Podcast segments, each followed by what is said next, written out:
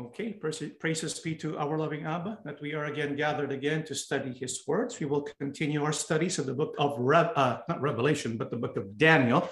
Last week we studied the book of Daniel, chapter two, and we learned all about the image that was in the dream of Nebuchadnezzar. And we know we represented different kingdoms or different empires that will succeed one over the other. And so we began with gold and silver and brass and iron and iron and clay and this represents Babylon, which was overtaken by Medo-Persia, which was overtaken by Greece and eventually Rome. And Rome would have a future kingdom as well. And this would all come toppling down because of the stone. The stone happens to be Yahushua, and this prophesies the day when Yahuwah Abba will rule over the whole world through his appointed king, who is none other than Yahusha himself. So all of this leads to the everlasting kingdom that God has prophesied through the writings, of course, of the prophets. So we left off with this image and the meaning of the dream that Nebuchadnezzar gave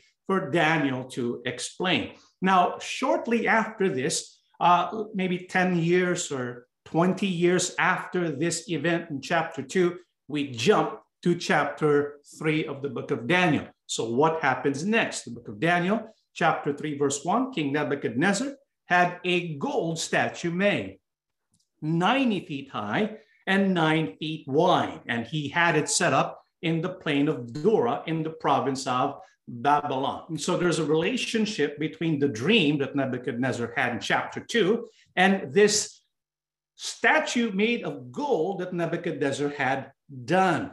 And how large and imposing was this statue? Bible says 90 feet high and nine feet wide. And so it's not an ordinary statue. It's pretty imposing. If we can take a look at the size of the statue, if you notice, uh, if it's 90 feet, that would be the equivalent of, let's say, an eight story building, more or less. So that's pretty large. You can see the tiny person at the bottom of the pedestal, right? And that's to give you an idea of how large this statue made of gold is. And according to scriptures, this golden statue that was made was set up in the plain of Dura, which is in the province of Babylon, in the plains of Shinar. It turns out that archaeologists went to that precise area and they discovered something in Dura. What did they find in Dura? What they found was a mound.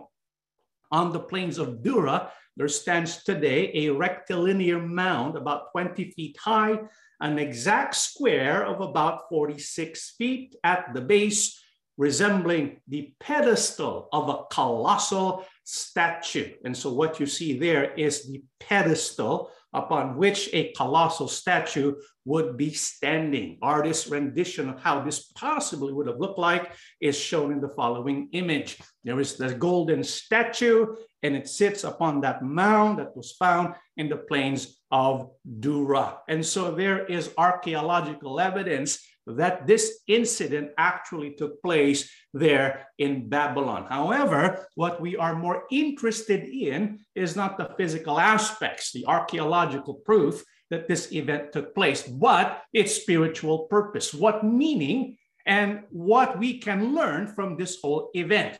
And so we know in chapter two, the vision of the statue was given to the prophet Daniel for him to explain to Nebuchadnezzar. And so the purpose and meaning of the golden head is that Babylon would rule as the empire over the whole world for a period of time. This is why the statue itself is only partly gold. What part of the statue is gold? Only the head. When you go to the body, it becomes silver and brass and iron and iron and clay. And so the prophet Daniel explained to King Nebuchadnezzar the meaning of his dream is that his empire eventually will come to an end. And so, does Yahuwah God give authority to Nebuchadnezzar as king over the whole world? Yes, it is by Yahuwah's power that all the other kingdoms were placed under his feet. And this is recorded in the Holy Bible. However, what did Nebuchadnezzar decide to do? Well, he turned the statue into gold, not just the head, but also the arms and the body, the torso, the thighs, the feet, and everything else. And so, what does this tell us about Nebuchadnezzar? Nebuchadnezzar is not content with Yahuwah's limits that he placed on his leadership. You see, Nebuchadnezzar boastfully defies or rejects the limit that God placed on his leadership. As leaders, whether it be political leaders or spiritual leaders, Yahuwah God gives authority, but only to a point. And so when there are spiritual leaders, when they seek to exceed what Yahuwah God has placed as borders concerning their leadership, that is also a form of idolatry. Nebuchadnezzar defied Yahuwah Abba by boastfully rejecting the limit that God placed on his leadership. If there are spiritual leaders today who also exceed the limit that God has placed concerning their authority, that cannot be from Yahuwah Abba. Nebuchadnezzar, because he rejected the leadership, the, the vision that Yahuwah God has given him and he wanted to rule for eternity. He wanted to rule forever, represented by the gold statue. What did he also do so that he could solidify how the people viewed him as the political leader or as the leader of the whole world? Let's read the book of Daniel, chapter 3, 3 down to 6. So the satraps, the administrators, the governors, the counselors, the treasurers, the judges, the magistrates, and all the officials of the provinces gathered together for the dedication of the image that King Nebuchadnezzar had set up. And they stood before the image that Nebuchadnezzar had set up. And the herald cried aloud, To you it is commanded, O peoples, nations, and languages, that at the time you hear the sound of the horn, flute, harp, lyre, and psaltery in symphony with all kinds of music. You shall fall down and worship the gold image that King Nebuchadnezzar has set up. And whoever does not fall down and worship shall be cast immediately into the midst of a burning fiery furnace. What also did King Nebuchadnezzar set up in order to promote himself through the golden statue that he had erected? Bible says he decided to have one great dedication. We can call this a dedication worship service. And what were they going to dedicate? The statue that was set up by King Nebuchadnezzar. And so, who did they invite in this special dedication worship services? The Bible says the satraps, the administrators, the governors, the counselors, treasurers, all the officials of the different provinces because Nebuchadnezzar wanted to communicate to everyone that he will be the leader, that he is the administrator, and that he is above all of them. And this is represented by that statue.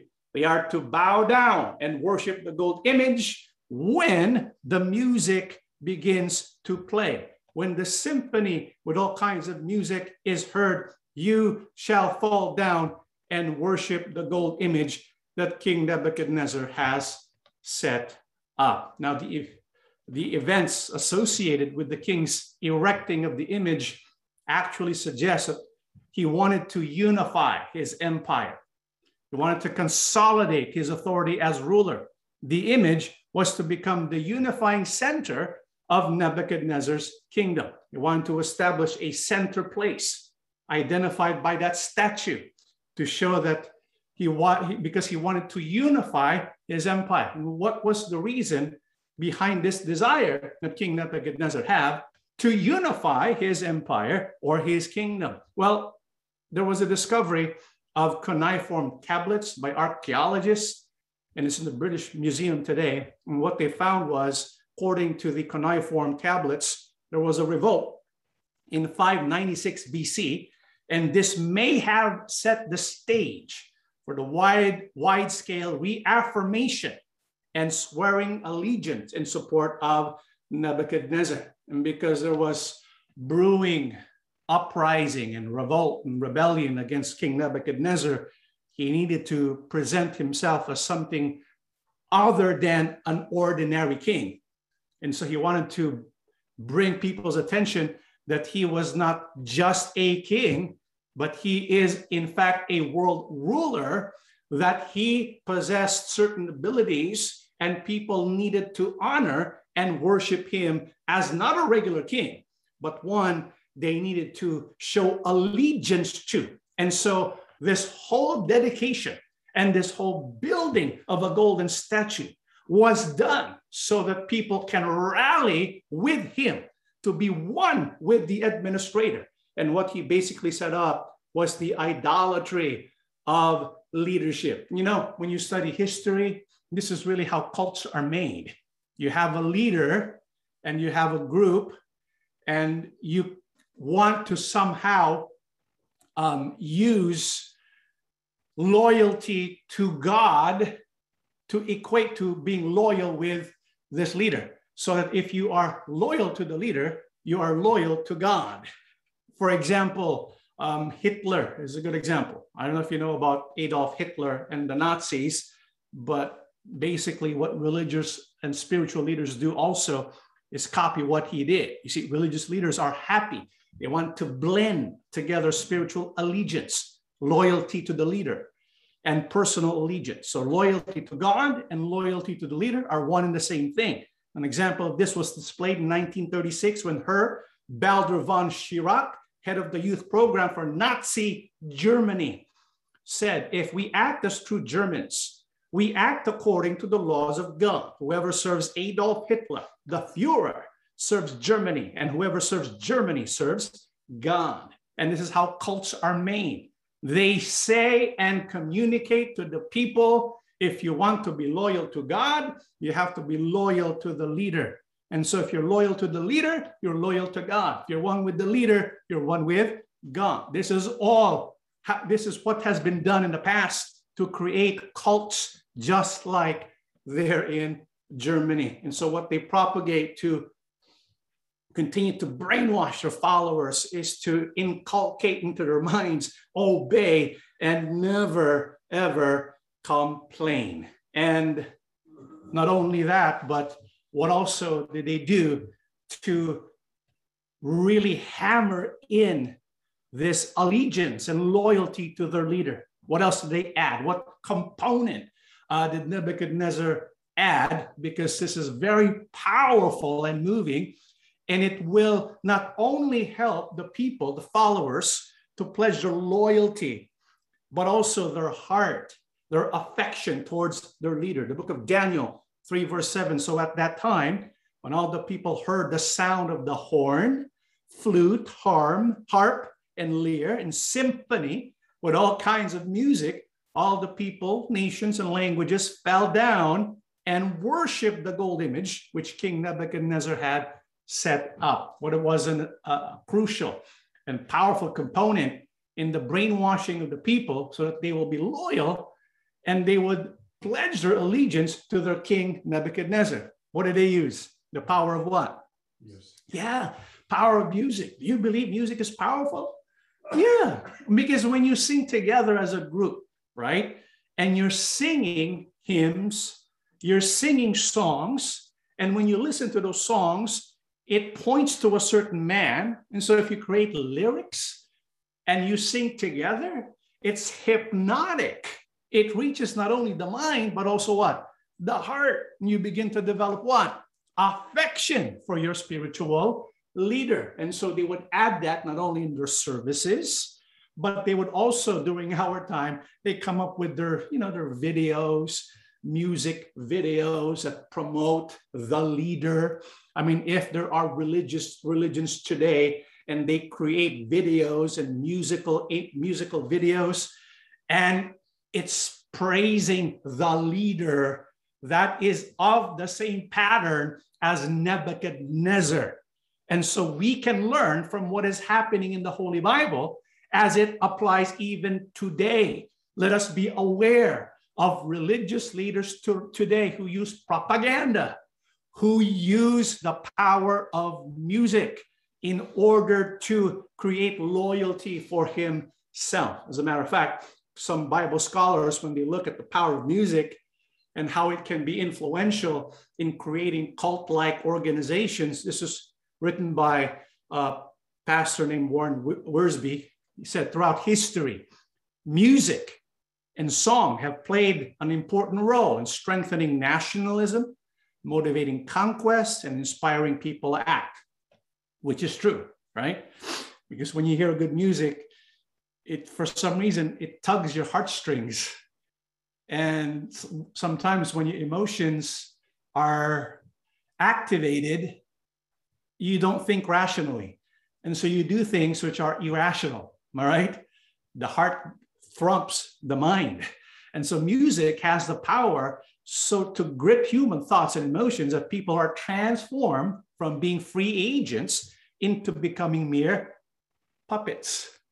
And so followers of religions can be mere puppets of the leader using the power of music. The English poet William uh, Congreve wrote that music has charms to soothe a savage beast, which is true, but uh, to, to soothe a savage uh, breast. But music also has power to release the savage in the breast. Isn't that true?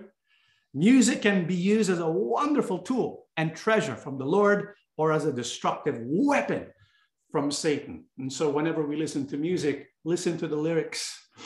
If the lyrics of a so called religious hymn points to someone other than Yahuwah or Yahusha as its focus of praise and worship, that's not from Yahuwah Abba. That music is not being used as a tool for strengthening the faith of God's people. It is a destructive weapon uh, from Satan himself, because Satan also used music, right? So be careful and be aware of these things. What when these, these people were singing and bowing down to the statue, who did not do that? And because of this, what opportunity presented itself? Well, let's read the book of Daniel, 3 8 down to 12. It was then that some Babylonians took the opportunity to denounce the Jews. He said to King Nebuchadnezzar, May your majesty live forever. Your majesty has issued an order. So as soon as the music starts, everyone is to bow down, worship the gold statue. And that anyone who does not bow down, worship it, is to be thrown into a blazing furnace. There are some Jews whom you put in charge of the province of Babylon, Shadrach, Meshach, and Abednego, who are disobeying your majesty's orders. They do not worship your God or bow down to the statue you set up. So there were some Babylonians, and what did they do? They reported certain people to the king, right? Even back then, there were reporters, right? Do you know what I mean by reporters? What do we call that in Tagalog? Mga nang uulat. Even back then, there were people who were sip-sip. How do you translate sip-sip in English? Yung sip-sip? How do you translate that in English? Yeah, K A. Someone said, yeah, K A, kiss something, right? And so they really want to look good before the king. And so they call the king, Your Majesty, live forever. I am one with you forever. And then they go report these Jews. What were their names? Shadrach, Meshach, and Abednego. You know what, your king? Remember what you said? Whenever you hear the music, we begin to fall down and worship you. But you know what? There's these three people. They did not do that. Do you know why these Babylonians are upset with Shadrach, Meshach, and Abednego? Because of Daniel chapter 2, right? And you can see these people, these Babylonians, their lives were spared because of Daniel, Shadrach, Meshach, and Abednego, right? But now, fast forward a couple of years later, they want to get their revenge. They're jealous, and jealousy makes you do things that are destructive. And so these people, these Babylonians, are jealous of Shadrach, Meshach, and Abednego because if you still remember, they were promoted, right? So they were jealous. Now they have an opportunity uh, to get them out of get them out of the way. And some scholars believe that this whole thing was set up by these uh, Babylonians who were jealous of the Hebrews who were placed in high positions. And so this was all set up. Now this has come. Now the opportunity presents itself. They report these three Hebrews and they said to the king, they do not worship God, your God, or bow down to the statue that you set up. And so what did the king do? Well, let's read the book of Daniel 3 13 and 14. At, at that, the king flew into a rage and ordered the three men to be brought before him. He said to them, Shadrach, Meshach, and Abednego, is it true that you refuse to worship my God and to bow down to the gold statue I have set up? And so when Nebuchadnezzar received this report from these Babylonians who were jealous of the Hebrews, uh, what was the reaction of King Nebuchadnezzar? Well, of course, he was furious, right? He was upset. But you notice what he did? He did not immediately believe, right? The Babylonians' report, which is a good quality for a king to have. So what did he do? He summoned the three men and he asked the three men, Shadrach, Meshach, and Abednego, is it true? So he investigated himself. He did not re- rely on the report of his advisors. A good leader must not be always believing whatever his people tell him. He investigates for himself. You get that? That's one good thing about Nebuchadnezzar. He investigated himself. He got the three to come and said, Is it true? Is it true that you would not bow down to the gold statue I've set up? And so when this question was asked, uh, what did Nebuchadnezzar offer to the three Hebrews? Uh, 315. Now then, as soon as you hear the sound of the trumpets, oboes, lyres, zithers, harps, and all the other instruments, bow down and worship the statue. If you do not, you will immediately be thrown into a blazing furnace. Do you think there's any God who can save you? You know, this passage tells us that Nebuchadnezzar well, he had positive feelings for the three Hebrews. Because if not, they would have already been thrown into the fire furnace, right? But what do we have here? Nebuchadnezzar is giving them a second chance, right? It doesn't matter what you said or what you did in the past. I'm going to do something now. I'm going to give you a chance. And this was not the typical response of King Nebuchadnezzar.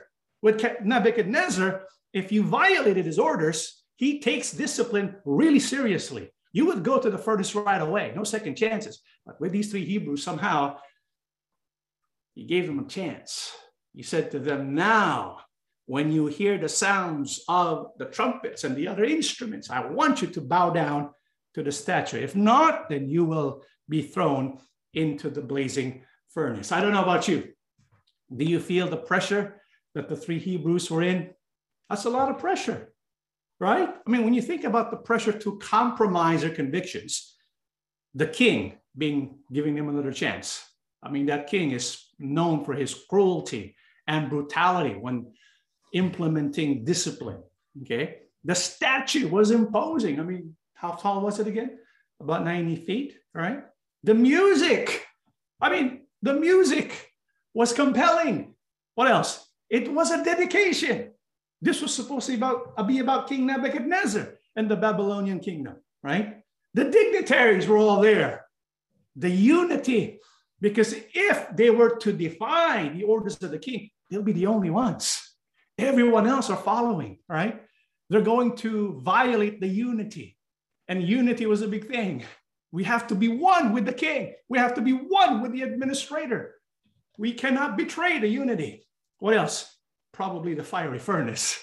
I mean, the fiery furnace is right there. If you're not going to obey the king, you're going to be, you're going to be thrown into the fiery furnace. And so that's a lot of pressure placed upon these young kids because they're really young people. Shadrach and Abednego and uh, who's the name of the Meshach. other one? Meshach. They were just probably teenagers. They were very young, very young, and they had a lot of pressure. And so they were being forced basically to be one with their administrator, to be loyal to the king, to be loyal to their administrator.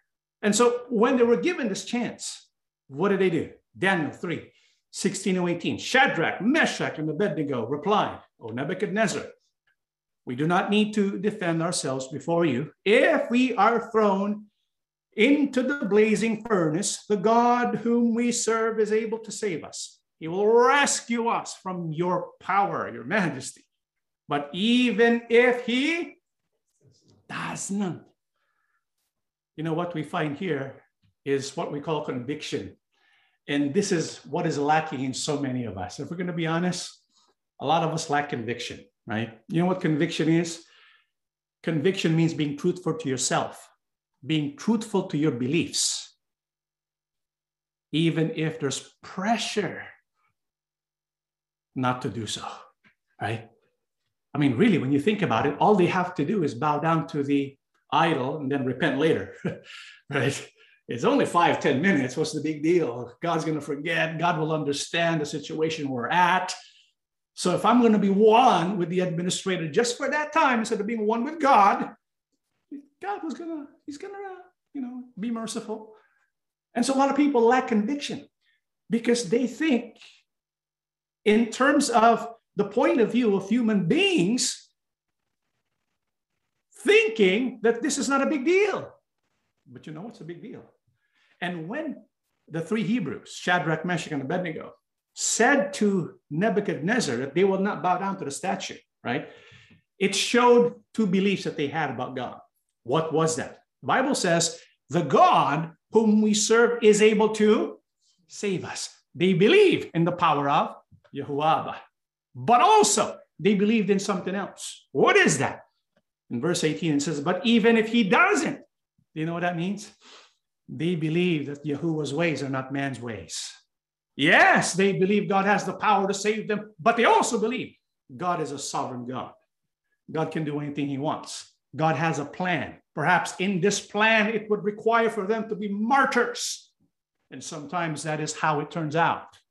And so when it comes to Yahuwah Abba, when we are in a midst of a painful event in our life, we need to always remember power of God. Yes, He has the power to heal us of our sickness. He has the power to deliver us from our predicament, but He's also a sovereign God. He can use that sickness, He can use that trouble you are in for a higher purpose, maybe later down the line. That's the sovereignty of God. This is why we cannot presume, right? The sin of presumption. We cannot presume God is going to do that. I'm not going to take my vaccination because God's going to save me, right? We cannot make assumptions like that. Yes, we acknowledge the power of God, but at the same time, we acknowledge the sovereignty of God. And so, what did the three Hebrews say? Shadrach, Meshach, and Abednego replied, O Nebuchadnezzar, we do not need to defend ourselves before you. If we are thrown into the blazing furnace, the God whom we serve is able to save us. They believe in the power of God. He will rescue us from your power, your majesty. But even if he doesn't, they believe in the sovereignty of God. But if, even if he doesn't, we want to make it clear to you, your majesty, that we will never serve your gods or worship the gold statue that you have set up. And so, what was the conviction of Shadrach, Meshach, and Abednego. What was their conviction? Their conviction was even if Yahuwah God chooses not to save them from the fiery furnace, they would still never serve other gods or worship the gold statue that was set up by King Nebuchadnezzar. What does that show you about their conviction? That they're loyal to who? Yahuwah Abba, because they chose complete submission they chose loyalty to their God rather than, the, rather than their administrator. And you know, this conflict between placing loyalty to man and loyalty to God is always at play. From the beginning of Genesis all the way to Revelation, the history of man, there's always going to be that tension between the desire of your leader and the desire of your God.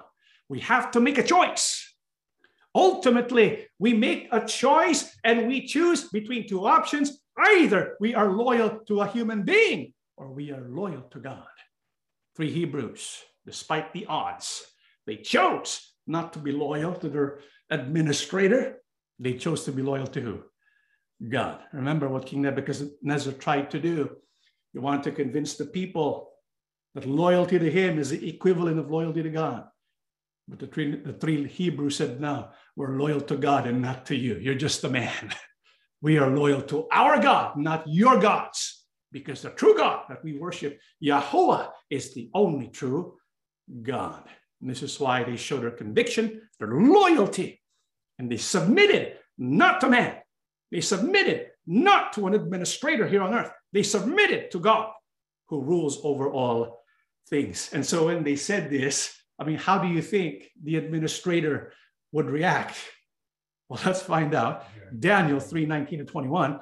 Nebuchadnezzar was so furious with Shadrach, Meshach, and Abednego that his face became distorted with rage. He commanded that the furnace be heated seven times hotter than usual. Then he ordered some of the strongest men of his army to bind Shadrach, Meshach, and Abednego and throw them into the blazing furnace. So they tied them up and threw them into the furnace, fully dressed in their pants, turbans, robes, and other garments. And so, what was the reaction of Nebuchadnezzar? Because he was not expecting this at all.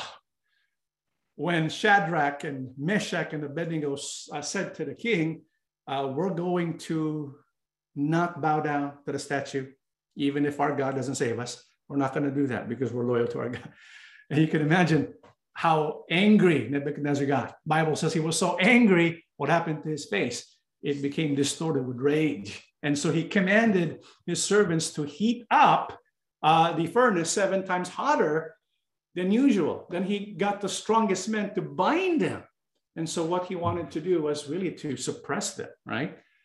To get them to stop talking, get rid of them, just kill them. And so that's what happened. And so they were thrown into the furnace and it was heated seven times hotter than usual. You know how hot that furnace was? How hot was it? Let's read 22, 23. And because the king in his anger had demanded such a hot fire in the furnace, the flames killed the soldiers as they threw the three men in. So Shadrach, Meshach, and Abednego, securely tied, fell into the, into the roaring flames. It was so hot, it was producing noise, right? And the activity of the flames was such, it reminded him of a roaring beast. It was so hot. What happened to the soldiers who threw the three men into the furnace? They were, they were the ones who were killed. That was, that's how hot it was. And so when Nebuchadnezzar saw this, what did he say? 24, 25. And Nebuchadnezzar the king was astounded and stood up in haste. He said to his high officials, Was it not three men we cast bound into the midst of the fire? They replied to the king, Certainly, O king. He said, Look, I see four men loosed and walking about in the midst of the fire without harm. And the appearance of the fourth is like a son of the gods. And so Nebuchadnezzar, while he was looking at the furnace, saw something unusual. He did not see three men who were bound, but how many? Four men who were not bound. They were walking freely, probably having a party inside the furnace, right? And the king was astounded. And he said, The fourth one looked like a son of the gods. He was probably a lot bigger, right? What does that mean when we have a reference of the son of the gods? An angel. And so Yahuwah sent an angel into the fiery furnace to protect the three Hebrews. And so when Nebuchadnezzar saw this, and as he comes close, what does he tell Shadrach, Meshach, and Abednego to do? Let's read 26. Then Nebuchadnezzar came as close as he could to the door of the flaming furnace and shouted, Shadrach, Meshach, and Abednego, servants of the Most High God, come out, come here. So Shadrach, Meshach, and Abednego stepped out of the fire. And so Nebuchadnezzar, out of curiosity, stepped a little closer, as close as he can get without getting harmed by the fire. And then he noticed he actually mentioned the Most High God. And then he told Shadrach, Meshach, and Abednego to step out of the fire. And when they came out of the fire, how did they look? Let's read 27. Then the high officers, officials, governors, and advisors crowned, crowded around them and saw that the fire had not touched them, not a hair. On their heads was singed, and their clothing was not scorched. They didn't even smell of smoke. There's nothing no evidence at all that they were even thrown into the fiery furnace. Who was the one who got harmed by the fiery furnace? Soldiers. Uh, soldiers who threw them in. They were the ones who were harmed, right? But you might say, well, the soldiers were just following orders. They're just being one, right? I'm just being one with my king. I'm being one with my administrator, who was the one who got killed. the soldiers, the one who was one with their king, the one who was one with their administrator, who was the one who was saved, the one who was one with who? Yehovah. You know, brethren, we have to really think about this because there's this tendency for human religious leaders to impose themselves and make themselves into leaders whose authority was never given to them by God, right? Like absolute control over the congregation, absolute monarchs over the congregation, lords over the congregation. Yahuwah God never meant that any who preach the word of God is to act as an absolute monarch or king over the people that they lead. This is why when people instruct you to be one with an administrator, a man, that is against the will of Abba. Because we are to be loyal to who? God, right? Loyal to Yahusha, our King. If there are any religions today who practice loyalty to their leader here on earth, brethren, be careful. You could be guilty of idolatry, okay?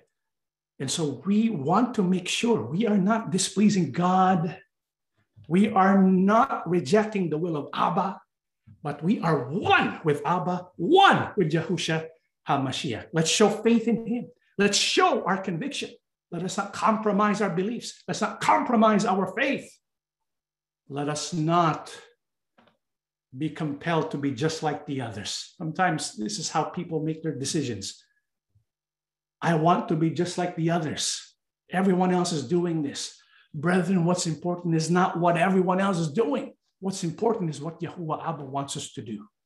And so these three Hebrews, they showed their conviction, they showed their loyalty to Yahuwah Elohim. And so when they stepped out, you notice how God protected them. They could not even smell the smoke in their clothing. That's what you call absolute protection.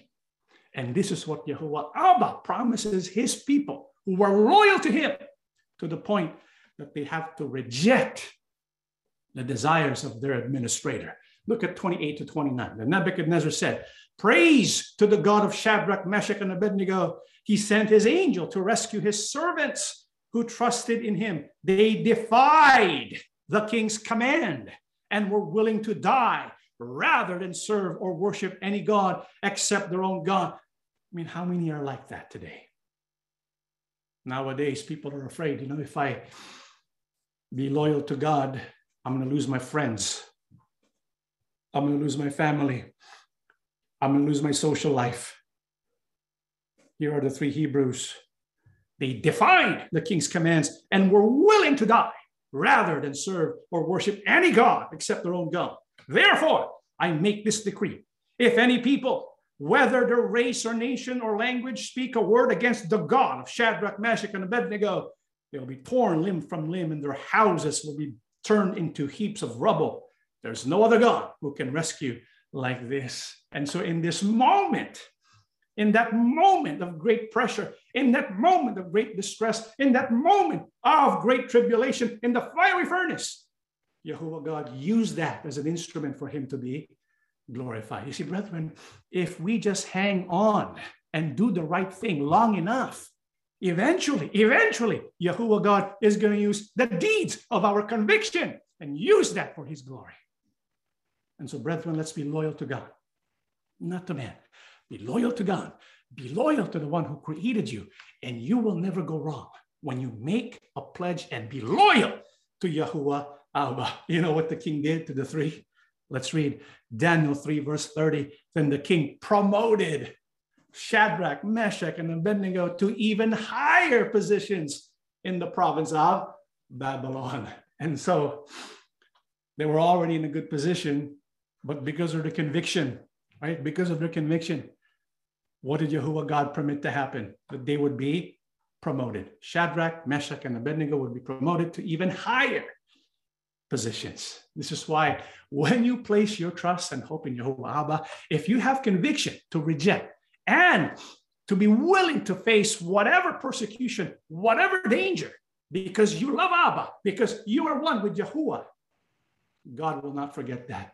And he will bless you for it, just like how he blessed Shadrach, Meshach, and Abednego. That's the final verse of Daniel chapter 3. But there's a question that we have to ask.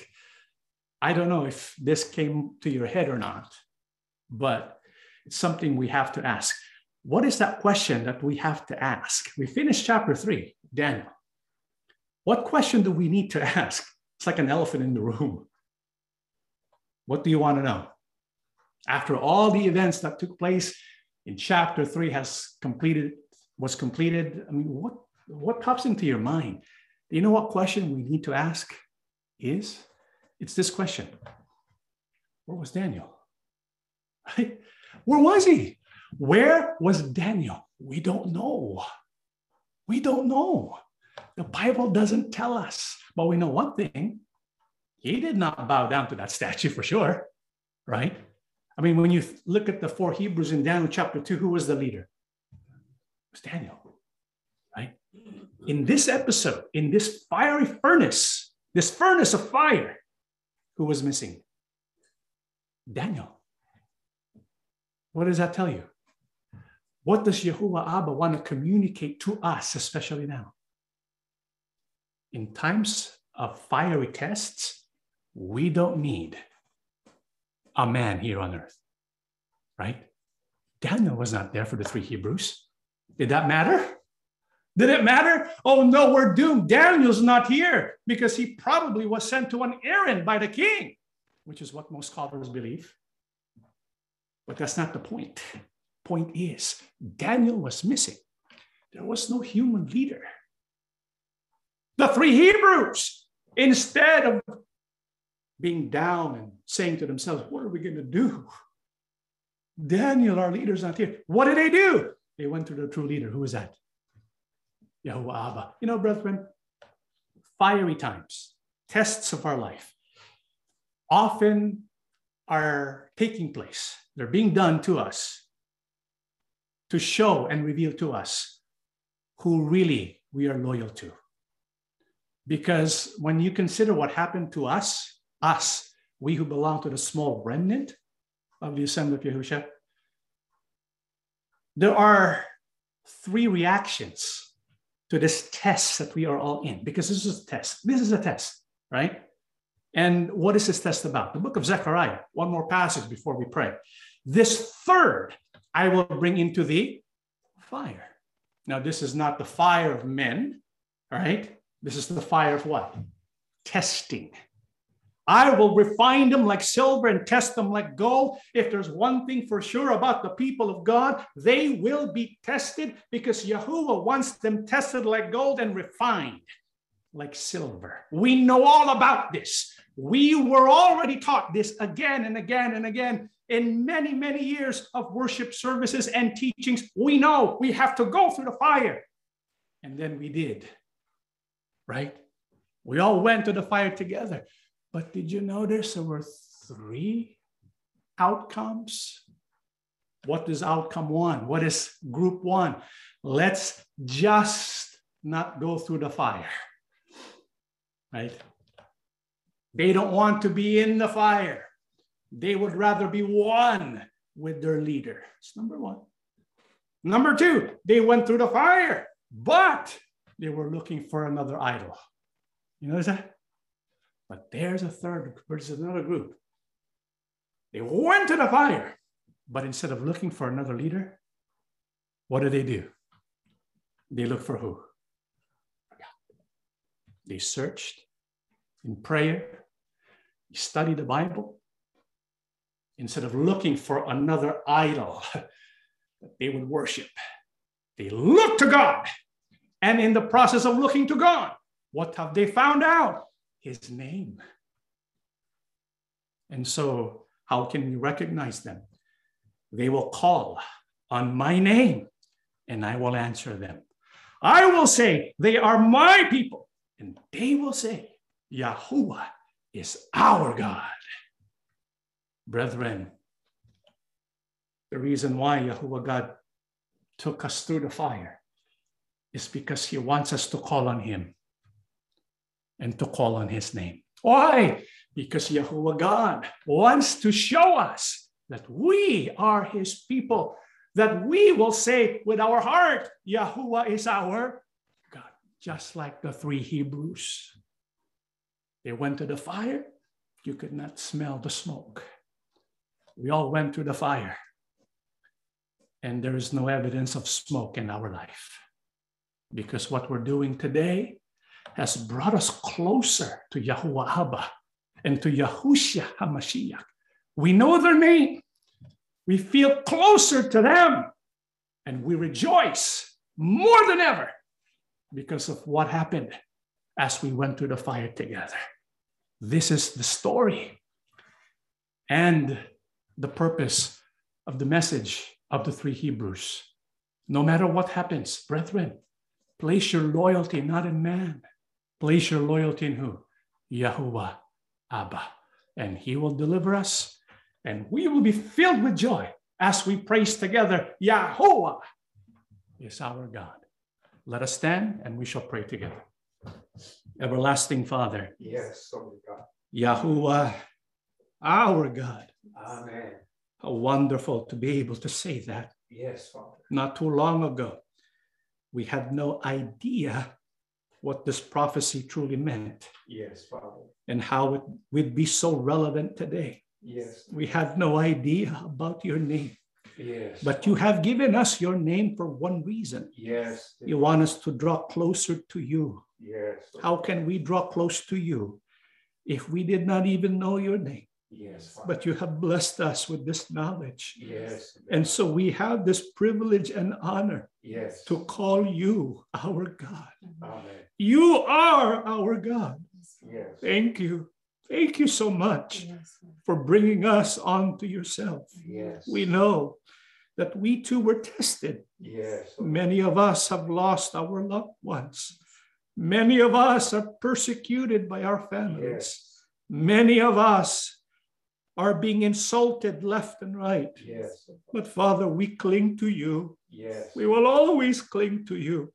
Thank you for delivering your people. Yes. Thank you for giving us a purpose. Thank you for giving us your message. Amen. Our loving Mashiach Yahushua. Yes. Every day we will turn to you.